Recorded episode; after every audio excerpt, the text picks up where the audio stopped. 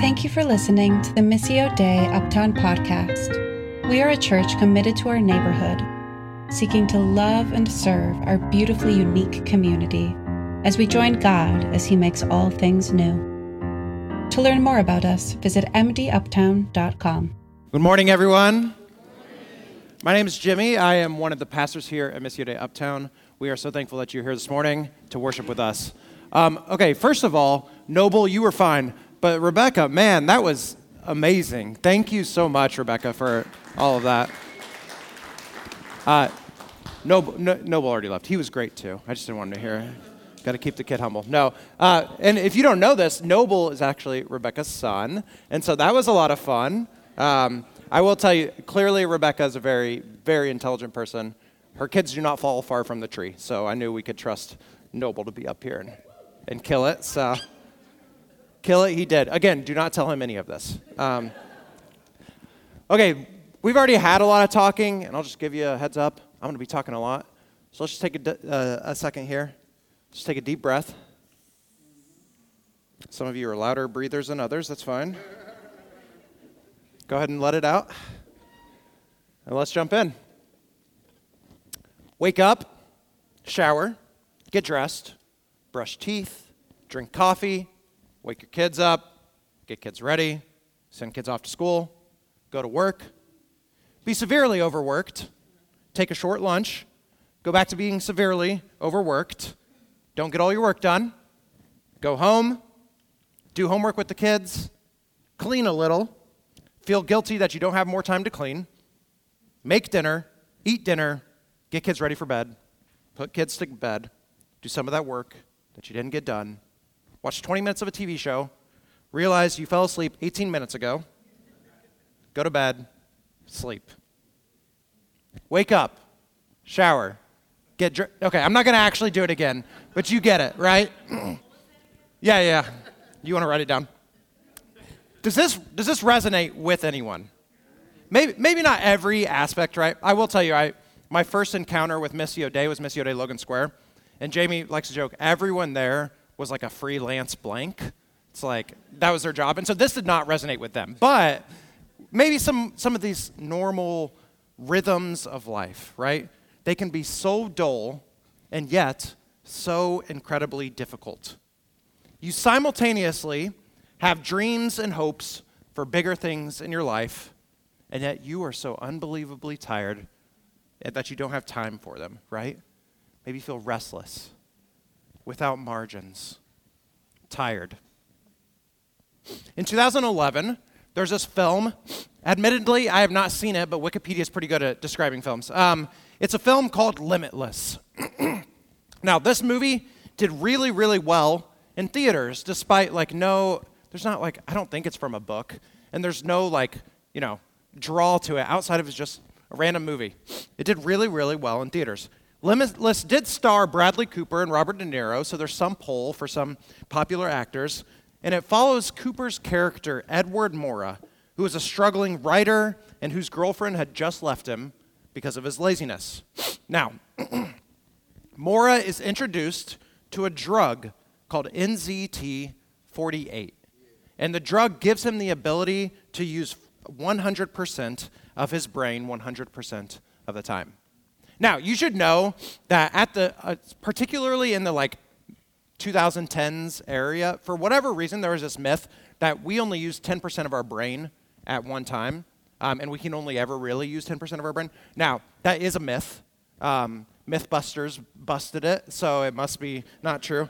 Um, as did like places like Harvard, but Mythbusters more important. Um, but because this myth was so widespread, I believe the idea that we could use 100% of our brains was incredibly enticing, right? Think about it. it uh, well, here, let me say this. Like, of course, in the film, Morra is able to use this advantage he gets from the drug for like huge success. He gets his girlfriend back. He gets his big job. He plays the stock market and does really well. And of course, it all comes crashing down, right? But I want to ask you this question: Why did it do so well in the box office? Why was this so enticing?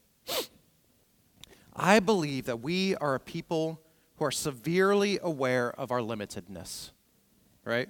And I think we hate it.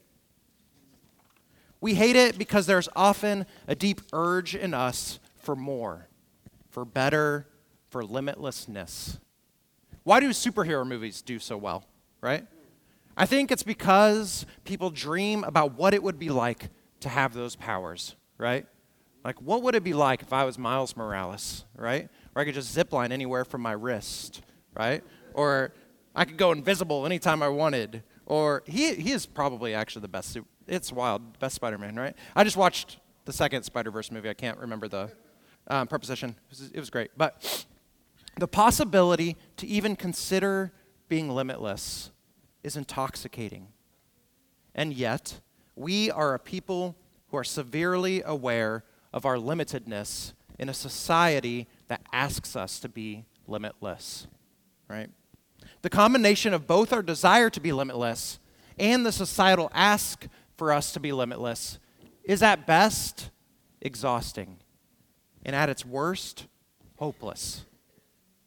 I will never be what I want to be or what this world asks me to be, right? Welcome to church, by the way. Hope you're having fun. so he, he, Drake said, Amen. Uh, so, what do we do? Does the church or Bible or the Christian tradition, do they have any answers on how we become limitless? No, they do not, right? In fact, God and His Word call us to the exact opposite. We are called to recognize our limitedness and lean into it instead of running away from it. And one way we do that, and one way we're going to talk about this morning doing that, is called Sabbath. This morning, as we explore the idea of the manna in the wilderness, we will explore this. We are called to keep Sabbath as a recognition of our need to rely on and rest in God. Right? We need to recognize our need to rely on God and rest in God. Before I continue that exploration, though, let me pray. Lord, this morning, uh, as I preach, I pray that whatever is from me is forgotten and whatever from you is remembered. Lord, let us be about your glory, not mine. Let us be about your name, not ours. Lord, uh, help me to tell the truth, the whole truth, and nothing but the truth. Your son's name I pray. Amen. All right, so we are still in our uh, series, if you're new with us, uh, on Exodus. We just read Exodus 16. And we are still in the post Exodus from Egypt, but pre law part of the Exodus. Here, as we know, the Israelites are in the wilderness or the desert, being led by Moses and Aaron, who are, of course, actually being led by God. And their wandering is not arbitrary, right? They are moving from Egypt to the promised land. Last week, we saw how God provided sweet water for the Israelites. And then just a few days after that is where we arrive in our passage today. And we have some similar patterns from the Israelites, do we not, from previous passages? We see that the Israelites, they get hungry, they grumble against Moses and Aaron for food, and then they say, If only we had died by the Lord's hand in Egypt. There we sat around pots of meat and ate all the food we wanted, but you have brought us out into the desert to starve this entire assembly to death. Now, if you don't remember, this is very similar to what the Egyptians, or sorry, what the Israelites said as the Egyptians bore down on them when they were up against the water, right? Did you bring us out in the wilderness to die? We'd rather die in Egypt where at least they have graves, right? And what did we say at that time? We said that in distress or moments of hardness, we romanticize the past as a way to escape the present, right? And yet, despite their grumbling, and despite their turning to Moses and Aaron instead of God, God once again hears the cries of the people, and God responds I will rain down bread from heaven for you. And then we get all these instructions. I'm not going to reread them, but we get these instructions that they're only to gather enough for that day. And if they don't act, if they accidentally don't gather enough, they're still going to have enough. And if they accidentally gather too much, they're only going to have enough, right? And they're not to gather it for more than a day or else it'll go bad. And then on the sixth day, they will gather twice as much. And that food that was going bad every single night will actually stay overnight on the sixth night, and then they will have that food in the morning. So, my question to us is what is God doing here? Like, he says he's testing them in the passage, right? But what is this test for? What does it reveal? I believe it reveals two things that he wants to, t- to teach the Israelites. The first thing that God wants to show the Israelites is that they are reliant, namely on him. They are reliant. God says that he will rain bread down from heaven for them every single day. But the question sort of becomes in all of this like, why does God wait until they like feel the rumbling, right? He does the same thing with the water. It's like three days, then he provides water. Why does he wait? And why doesn't he why doesn't he just provide them like enormous meals where they don't even recognize their need? I believe it's because God cares for the Israelites. And it sounds backwards, but actually some of his waiting is his care. He wants them to understand that they are reliant on him, right? You see, the more people understand their reliance on God, the less they take on. The world will continue to spin with or without you. Sorry, with or without them, right? Um, and that is actually a freeing reality. That was a joke. I was calling out you, uh, just to be clear. But we are not just shown through the manna that we are wholly reliant on God, right? The scriptures are littered with the idea that God is the one in control and we are not. Let me look at a few with us uh, this morning. Job 12:10. In his hand is the life of every creature and the breath of all mankind. Isaiah 45, which is funnily enough the first song we sang, one of the uh, like lines in the chorus comes from this. You'll see it. I am the Lord, and there is no other. Apart from me, there is no God. This is God speaking, by the way, not me, just to be clear. Um, I will strengthen you, though you have not acknowledged me. So, from the rising sun to the place of its setting, people may know there is none beside me. I am the Lord, and there is no other. I form the light, and I create darkness. I bring prosperity, and I create disaster. I, the Lord, do all these things.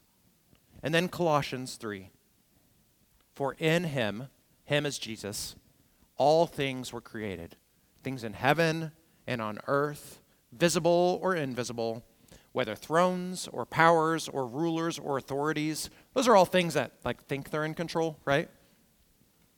All things have be- been created through Jesus and for Jesus. And here's the punch. Jesus is before all things, and in Jesus everything holds together. In Jesus everything holds together. We are have always been and will always be reliant on God the sustainer. But we live in a society that perpetuates the myth of self reliance and independence. So it is vital to understand our dependence on God, or we will run face first into our, limit, uh, our limitedness in a way that is hard to recover from, right? It is good to be reliant. The second thing that God wants to show his people through the manna in the desert is to show that the Israelites also need rest, right? Namely, rest in Him. Back to the passage. Verse 22. I do want to reread this. On the sixth day, they gathered twice as much, two omers for each person. If you're doing math, that means they were gathering one. Now they're gathering two. Um, and the, thank you for the three of you that liked that one. Um, and the leaders of the community came and reported this to Moses. He said to them, This is what the Lord commanded. Tomorrow is to be a day of Sabbath rest, a holy Sabbath to the Lord. So bake what you want and boil what you want. Save whatever is left and keep it until the morning. So they saved it till the morning, as Moses commanded, and it did not stink or get maggots in it. Eat it today, Moses said, because today is a Sabbath to the Lord. You will not find any of it on the ground. Six days you are to gather it, but on the seventh, the Sabbath, there will not be any. You see, God established a pattern of the manna that it would come with the dew of the ground on the morning for six days. But on the seventh day, no manna would be found. Because God is establishing a power, or sorry, a pattern of rest for his people, right? We'll talk about more this, this more in a bit, but rest is an outcome of reliance. If I know I am reliant on God, then I can rest. Restlessness, the opposite of rest, right? Restlessness comes when we believe or we are the ones who are in control of our fate entirely, right? So we work, we work, we work, believing this is how we're going to earn our keep. But then, of course, our keep is that, or our keep that we've earned isn't big enough. So we work more, hoping for a bigger keep. But rest flies directly in the face of grind culture, right? It says, I can rest, I can even nap, I can take this day off because God is in control, not me. You see, rest highlights that we are limited in order to remind us that we are not God. But rest, of course, did not begin with manna, right? Where did it begin? In the beginning. Genesis chapter 2. By the seventh day, God had finished the work he had been doing. So on the seventh day, he rested from all his work. Then God blessed the seventh day and made it holy, because on it he rested from all the work of creating that he had done. So it started, like I said, at creation, right? On the seventh day, God rested. Now, do we think God rested because he was tired from creating? No, God does not get tired, right? No, God rested on the seventh day, not because he was tired from creating, but to model for us how we ought to live. In other words, the limitless one wanted to model for the limited ones what a healthy rhythm of life looks like. And that healthy rhythm includes rest and reliance in the form of Sabbath. Now, Sabbath, I'm going to I'm going to spend a few minutes here talking about Sabbath. I want you to I want to say this. We're not going to cover everything this week. Um, in 2 weeks we're going to do sort of panel-ish, podcast-ish style of uh, a sermon. I'm really excited about it. Um, and we're going to talk a little bit more about Sabbath and justice and the ways in which it's actually um, related. So if you're like, well, I'm feeling something in myself, just know that's coming, okay? But what is Sabbath? Sabbath is the embodied practice of this reliance and rest. It's an embodied practice. I said this at the beginning. We are called to keep Sabbath as a recognition of our need to rely on and rest in God, right? And God in our pa- pattern or passage is establishing that rhythm for people. Soon he's going to establish it more like specifically in the giving of the law, but for now he shows the people why they need it for a reminder of the reliance and a rhythm of rest. So the question is, what is Sabbath? The Hebrew word for Sabbath is one you've probably heard. The word is Shabbat. Again, you may have heard some of your Jewish friends talk about it on like a Friday night or, or Saturday during the day.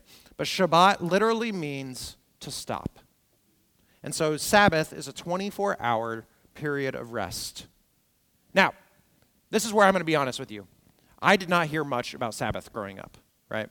I didn't grow up in a Christian family, so that's part of it. But even once I became a Christian, I can't, I can't think of a single time in high school where it had been mentioned, the idea of Sabbath. And then I was really involved in a college ministry, uh, and I had no idea. I had never heard the idea. I had heard the word just in my reading, but I had no idea that people like still kept the Sabbath, right? So, I, and then I worked for them for five years, and it's like not one person I knew over like the hundreds of people that I knew even on staff, not one person kept Sabbath. And so for me, I was like, is this even a thing? And then recently, I've started to hear more and more about it. Um, and the reality is that despite the fact that the Sabbath was deeply ingrained in Old Testament culture, and even in the culture at Jesus' time, Sabbath is a deeply foreign concept for Christians, right? It hasn't been, again, like I said, until recently that I started to hear more about it. And again, I want to be honest with you from the jump. I still have not started to even like keep a physical Sabbath. Um, I tried a little bit yesterday, but I also saved my sermon till yesterday, so um, maybe I shouldn't have said that. But I will say this. As I was uh, planning the Exodus series and sort of like where we were going to be, I looked ahead a few weeks ago and I was like, oh, shoot, this idea of Sabbath is coming, right? Um, and so I started to read about Sabbath. I've started to listen to podcasts about Sabbath. And I'm going to be honest, I am like all the way bought in. I'm like, all right, Jamie, we are starting to keep Sabbath because this sounds amazing. Um, now, part of it is, again, I'm not going to cover all this week. Part of it is really hard. It's like being keeping Sabbath means you go quiet, and then all of a sudden your negative feelings are loud, and it's like, well, hmm, maybe I will go back to watching TV, right? um, but I, I do want to, I wanted to say that from the beginning because um, as I talk about it, this is not deeply embedded in my life, right? And I still have a ton to learn about it. But I want to learn more. I want to integrate this into my life in a meaningful way. Um, and, and so as I lay this out, I just invite you to consider it and to think about it, right? Um, there's this pastor, his name's John Mark Comer. Uh, he's, I'll be honest, for better or for worse, I'm not like very into like celebrity pastor sort of culture. I just have some weariness. And so I had this, this disciple back in Northwestern who like really got on my nerves, I'll be honest. But I, we've talked about it. I love him. But he like really loved John Mark Comer, so I had never really listened to him until recently. Um, and I'm like, okay, I kind of get it. He's, he's pretty cool. He's pretty fun. But he's a pastor that taught, teaches a lot on Sabbath. And he has outlined what Sabbath is intended to include. Now, I'm not 100% sure if this comes from him, but he's the one who I heard it from, so he gets the credit. And it doesn't necessarily always have to follow this, but I wanted to highlight for you sort of what does Sabbath, what can Sabbath look like, right? Okay, the first one is stop. We put most of our life on pause. No work, no obligations, no household work, no catching up on emails, no thinking about work or obligations. Being like, I have to do this. No, you, you set that aside. You stop, right? We stop everything that's going on and set aside 24 hours to not be obligated. The next is rest. We get off our devices. I did turn off my phone for 24 hours. That was kind of wild. Um, we allow ourselves to sleep in. We take a nap. We integrate rest into our day. Delight. We do things we enjoy. We are around people we enjoy. This is not just a sort of like individual thing, right? We allow ourselves to have fun, right? We do something fun as a family or something like that. And then worship. We center our days around the one who our days ought to be centered around, right? And we decenter ourselves. So we pray, we get into scripture. Maybe you like to sing worship music to yourself, right? We spend time recentering God and decentering ourselves. So these are some of the elements that come through with Sabbath, right? But what does this practically look like? It practically looks like picking a 24 hour period of time. I've decided that mine is going to be Friday dinner, so right when we start dinner on Friday as a family, all the way to Saturday dinner, right? Now, the reality is, most people really love to do like Saturday uh, dinner to Sunday dinner or Saturday morning to, to Sunday morning. I'm just here working, and so I can't really do that, but either one, like whatever works for you, whatever's in your schedule. Maybe you have sort of a wonky schedule, and you're like, I'm off Wednesdays, so Wednesday is going to be my Sabbath. Pick a 24 hour period, shut your phone off, start with a meal, and from there build out your day. Include stop, resting, delighting, and worshiping, right? Uh, a resource I want to suggest comes from John Mark Comer. It feels weird because it's like uh, he, he's from Portland, and so everything feels like super hippie, honestly. And I don't know other how other to put. So he calls it practicing the way, and it's like, all right, um, but it's it's good. Um, so it's practicingtheway.org/sabbath. I just want to throw it up there. Um, you, it's free, but they have a four-week sort of training on like, here's four weeks of practicing the Sabbath, so that you can get it integrated into your life. And so I'm starting that next week. If anyone wants to join me, I just want to introduce you to that real quick. Um, Okay, I've hit on like how to Sabbath for a bit, and again, we're going to talk a little bit more about this in a couple of weeks. So the the last question, or one more question, I really want to answer is why can we Sabbath? Why can we Sabbath? I've highlighted a bit why we should, right? We are a limited people who are living in a society that asks us to be unlimited. So we need to constantly reorient ourselves to our limitedness and to God being the only one who is limitless. A reminder that we are reliant and in need of rest. And another reason we should, and then I'll get to why we can, what is, according to Jesus, the greatest command? To love, right? To love God with our whole being and to love each other as we love ourselves, right? I am convinced that we are able to love, whether we Sabbath or not, I am, able, I am convinced that we are able to love more deeply when we are well rested. So let me let you into my life. One way I like to have fun is, eh, I hate to admit it, but it's video games, okay?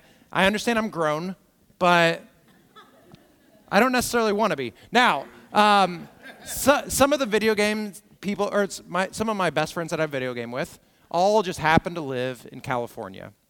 And I don't know if you know this, but California is two years, or two, two years. May, maybe, but also they're two hours ahead of us, right? Or behind us, behind. Okay, I'm getting there. Come on. I'm just kidding. You were right. Behind. Sorry, that's my fault. That's my fault. Yeah, yeah. Humility. Um, so they're two two hours behind us. So what that means is I go to bed at 10 p.m. every night, and it just so happens that at 10 p.m. every night, my friends are like, "Hey, you guys ready to game?" Because it's eight o'clock for them. They got a couple hours, and usually I'm usually I'll be like, "No, I'm good." Like Jamie's been in bed for an hour, so I'll I should probably go to bed. And then she's she's like a little more than occasionally, yeah. Um, but I will say occasionally, um, I happen to stay up, and I'm like, hey, it's a Friday night. I can stay up a little bit. Um, and then all of a sudden, it's like 11 for them, and they're like, hey, I'm going to bed. And I'm like, oh, it's one for me. Yeah, I probably should too, huh? so I go to bed. Um, Jamie like wakes up from her stupor and is like, what are you doing? Like, um, but the reality is, every time I think I can do this, and every time I can't, I wake up the next day irritable, I don't want to do anything around the house that helps Jamie or Alex, right? I'm a little bit more short tempered. Maybe this is just me, but I am more loving and more considerate when I am well rested, right? And because Jamie and Alex deserve my best loving self, I have to seek to rest well, right? Maybe for you, it isn't a spouse and a kid. Maybe for you, it's a roommate, right? Maybe it's uh, Dashel, the coffee shop barista, who also happens to be the, the child of someone in here, right? But maybe it's someone that you just encounter every single day, right? They deserve your best loving self, right? They deserve to get to see Jesus through you. And often that's a rest itself, right? This is why Sabbath is a spiritual practice. When we are tired, we are so often in our flesh, right? God has called us to rest well because we are so often much more aware of the Spirit and His guidings when we are well rested. Okay, but again, that's really why we should. That's a different question, though, than why can we Sabbath? So the question is, why can we? And this is especially for those of you who are sitting there and being like, well, this doesn't really apply to me. I'm different. Like, yeah, okay. we always are, right? Um, a lot of different people in this room. Um, what question is, why can we rest? Why can we rest? In short, because we have been identified with Jesus' righteousness, we can rest and be reliant. It's because of Christ's righteousness that we can rest and be reliant. In John 6, John had just told the story of Jesus feeding the 5,000 people with five loaves of bread. And after this, people start to freak out. They start to realize that Jesus is pretty important. And so Jesus, what he does, he realizes it's not time for him to sort of like be king. Um, he, reali- he, he withdraws himself. And then when the crowds realize that Jesus is no longer there, they go searching for him, and eventually they find him. Uh, and then they start searching for him because they want answers about the bread. Like, what is going on here, right? And so I want to jump into John 6 and sort of look at what Jesus' response is. And this is going to sort of like um, mark my time up here. When they found him on the other side of the lake, they asked him, Rabbi, when did you get here? Jesus answered, Very truly I tell you, you are looking for me, not because you saw the signs I performed, but because you ate the loaves and had your fill. Do not work for food that spoils, but for the food that endures to eternal life, which the Son of Man will give you. For on him God the Father has placed the seal of approval. So, in other words, Jesus is sort of calling out the crowds here. He's saying, You don't come to me for me. You come to me because you want more bread. You don't care who I am, you care what I can do for you, right? Let's go back to the passage. So they asked him, What sign then will you give that we may see it and believe you? What will you do? Our ancestors ate the manna in the wilderness. As it is written, He gave them bread from heaven to eat.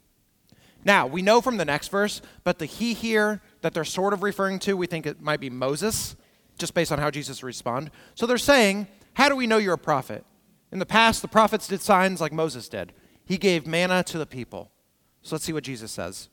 Jesus said to them, Very truly I tell you, it is not Moses who has given you the bread from heaven, but it is my Father who gives you the true bread from heaven. For the bread of God is the bread that comes down from heaven and gives life to the world. Sir, they said, always give us this bread. Then Jesus declared, I am the bread of life. Whoever comes to me will never go hungry, and whoever believes in me will never be thirsty. Now, I know this passage preaches on its own, but I'm going to go ahead and do it for a minute if that's all right. In the beginning, I said that we hate our limitedness, that everything in us wants to be limitless, that there's a deep urge in us, a deep desire that says we were made for something more, for something limitless. And yet, we often interpret that poorly as the idea that we ought to be limitless.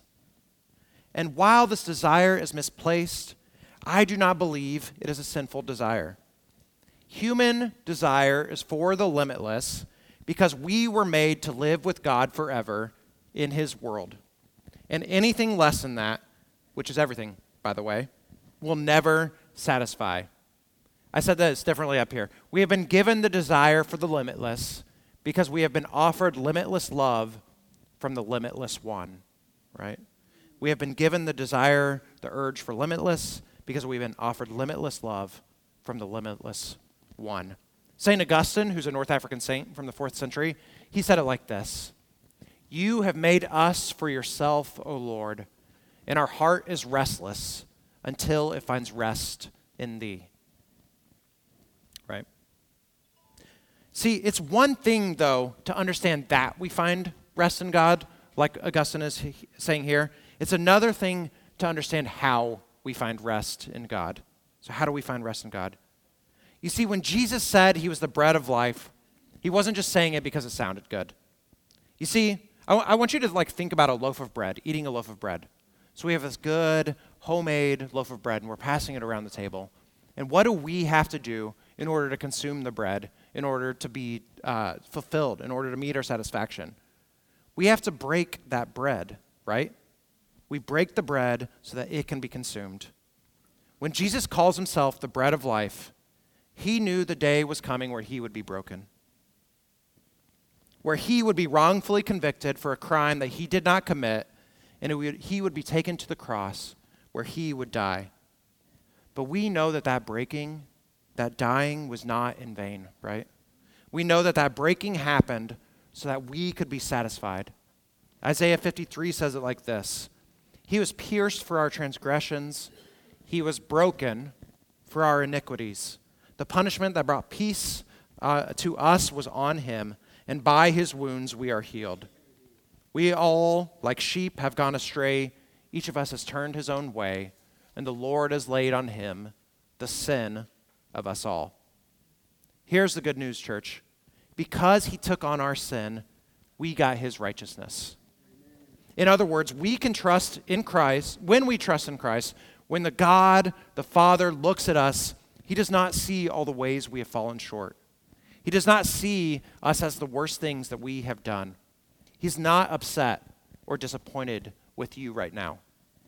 When God looks at us, he sees us as if we were Jesus. He sees us as if we are and have always been and will always be perfect. He looks at us with delight. God is proud of you. Because he was broken, we are righteous. But how does this relate to rest? Right? I said that this was, was related to rest. Think about it. If we know that God sees us with Christ's righteousness, we are given the freedom to fully pursue Him regardless of what we've done. In other words, because we have been made right, we can set down the burdens of guilt and shame that keep us in a restless state, right? You are not the worst thing you have done, right? And we can rest knowing that our righteousness does not come from how good we are now, but it has already come from Jesus. You do not need to earn anything from God. You can rest. Now, I may not have fully convinced you that maybe you should take a Sabbath, right? But I hope this morning that I've convinced you that you can rest in His righteousness. You know, over the years, uh, I have been so angry at my limitedness. I didn't really realize that's what I was mad about, but, but it is. I think I was probably convinced by my very small town that I could be whatever I wanted and I was kind of like top dog, you know? And as a result, I walked into Northwestern University in the fall of 2009, and I got my butt whooped. I had a lot of pride and a lot of dreams about who I was become, who I would become, and I was humbled very quickly. And yet, while I was taught the lesson, I didn't learn it. I, got, I go through Northwestern, and then while teaching middle school, I started to get severe migraines. Once a week, every week, without fail, on a Saturday. It was as if my body knew when it could shut down, and it did. See, at this point, I was working 80 hours a week as a middle school teacher, and I thought I was limitless. I thought the, the problems of the world were too big for me to take a break. And yet, every Saturday was a reminder of my limitedness. You all know, know some of my health struggles, but from 22 to now, I have had constant reminders through my health of my limitedness. And for a while, I avoided learning the lesson and hated that, limitless, or that limitedness. Uh, another way it plays out early in my marriage, I never said this out loud. I don't know if I've ever even said it to Jamie, but I didn't want to do dishes. Well, she knew that one part, but we didn't have a dishwasher, to be fair. Um, I didn't want to do dishes because I had too big of dreams of my life to do dishes. In some ways, I was too big for the dishes, right? Now, I will say I did do them, but it was far less often than I should have, and not until I pushed Jamie too far in my obstinance, right? And then we, the pandemic came, Alex moved in with us, we got a dog, and all of a sudden, here's our dog. All of a sudden, there were others relying on me for basic needs. I distinctly remember one of the many walks I took Copper on in that time period. Um, you should know this. Our dog is super chaotic, so we walk him like seven times a day, and then he's still, still kind of a butt. But, anyways, I was walking him one day, and I, I just hated like walking him because it was just like this takes up too much time for my big dreams that I was not fulfilling. But so I'm walking him, and all of a sudden it's like I was so aware of my smallness, but in a good way. That maybe life was not about these enormous moments. Life wasn't about what I was going to be, right? That eventually I would push through my limitedness to be something great. That's not what life was about. Life was about acknowledging and befriending my limitedness. Life was about being small. Now, while I wouldn't have called it this at the time, walking copper after that became small Sabbath moments for me. Moments to acknowledge my limitedness, my reliance on God, and in that acknowledgement, I could rest. And I could love Jamie, Alex, and Copper better. And I could love those who we encountered along the way, right? Sabbath is my acknowledgement that I am a limited person, that I am small. But Sabbath is also acknowledgement that my God is not limited. And I can rest in my limitedness because his unlimited love sustains me.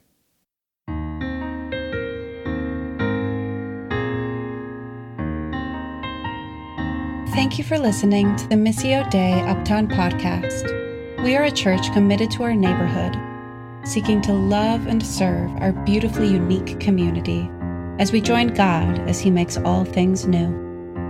To learn more about us, visit mduptown.com.